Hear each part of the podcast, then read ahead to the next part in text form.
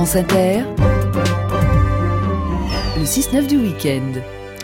Social Lab, c'est votre chronique. Valère Coréard. Bonjour Valère. Bonjour Eric. Alors cette semaine, euh, on va parler d'une avancée dans le recyclage de nos déchets à propos des, des, magasins et des marques bio qui ont trouvé la solution pour recycler tous les emballages alimentaires. Eh oui, on va encore un peu parler de plastique. Vous le savez, j'en ai souvent parlé ici, Eric. Quand on le regarde les yeux dans les yeux, ça devient euh, assez terrible parce qu'il est partout. Vous le constatez sans doute vous-même au quotidien.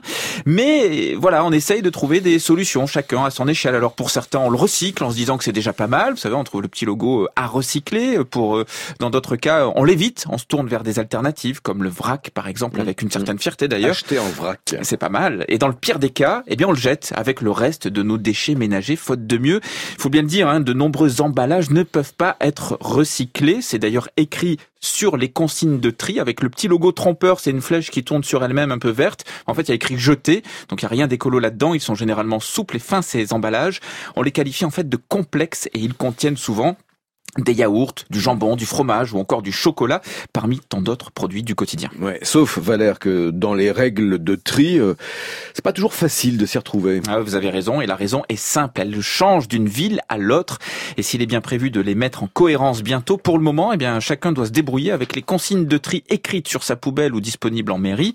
Par exemple, à Paris, ça a changé il y a quelques semaines, il y a eu ce qu'on appelle une extension des règles de tri. On peut jeter donc dans le bac jaune désormais tous les emballages, absolument tous. Donc sachez-le, rappelez-vous-en, les consignes de tri sont sur parisdutri.fr. Vous l'aurez compris, Eric, entre les mentions sur les produits qui portent à confusion et les règles de tri qui changent d'un lieu à l'autre, ben, c'est pas toujours facile de bien trier. Pendant ce temps, l'équivalent d'un camion poubelle rempli de plastique est versé chaque minute dans les océans. Alors, en réaction à cet enjeu du, du tri de nos déchets, eh bien, euh, une initiative vient de voir le jour. Elle s'appelle Collectibio. Ouais, c'est un collectif de 13 marques bio qui a mis ce projet sur pied en partenariat avec des magasins spécialisés bio.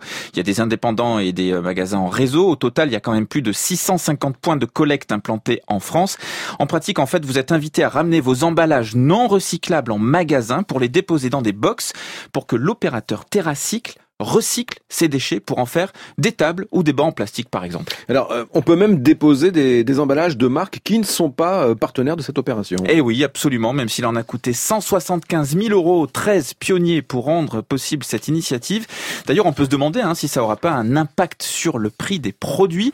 Eh j'ai posé la question à Anna Kolf de Sinabio qui coordonne le projet. Non, pas du tout. Donc le, programme est entièrement financé par les marques. Donc c'est un petit peu euh, les marques voilà qui mettent les emballages sur le marché, qui prennent leurs responsabilités, qui proposent une solution nouvelle aux consommateurs et qui financent entièrement le programme. C'est-à-dire que euh, les magasins qui accueillent les, kits, euh, les box de collecte dans leur dans leur magasin, eux ne payent ne, ne payent pas non plus.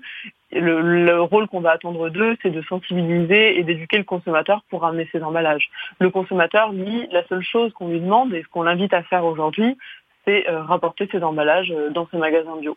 Et notons au passage que les 13 marques à la manœuvre sont concurrentes, hein, pour certaines d'entre elles, entre elles donc, mais pour Anacolf, c'est pas un souci, ce serait aussi ça, l'esprit des acteurs de la filière bio. Pense parce que c'est vraiment, ça a été vraiment créé de manière spontanée. Des entreprises se sont réunies et sont venues nous voir en disant on veut faire quelque chose ensemble. Et, on a trouvé ça assez fort comme message. Et euh, finalement, quand euh, les, fournisseurs ont réussi à monter leur projet, on a mis quand même deux ans avant de, pouvoir euh, mettre en place ce programme de recyclage eh bien, on a eu un accueil des distributeurs spécialisés qui, qui était unanime. Tout le monde était d'accord pour, euh, pour participer de cette, cet effort collectif. Et je pense que oui, il y a vraiment une philosophie dans la filière bio, une, une volonté de, de, de, de, créer une filière responsable, je pense, qui, qui a moins ailleurs. Ouais. Et pour trouver la carte des points de collecte, c'est sur collectibio.fr. Je précise que cette interview euh, d'Anna Kolf, dans sa version longue, hein, euh, Anna Kolf, c'est la coordinatrice de ce projet Collectibio, la version longue sur l'infodurable.fr, et puis cette chronique Social Lab était évidemment sur l'appli France Inter.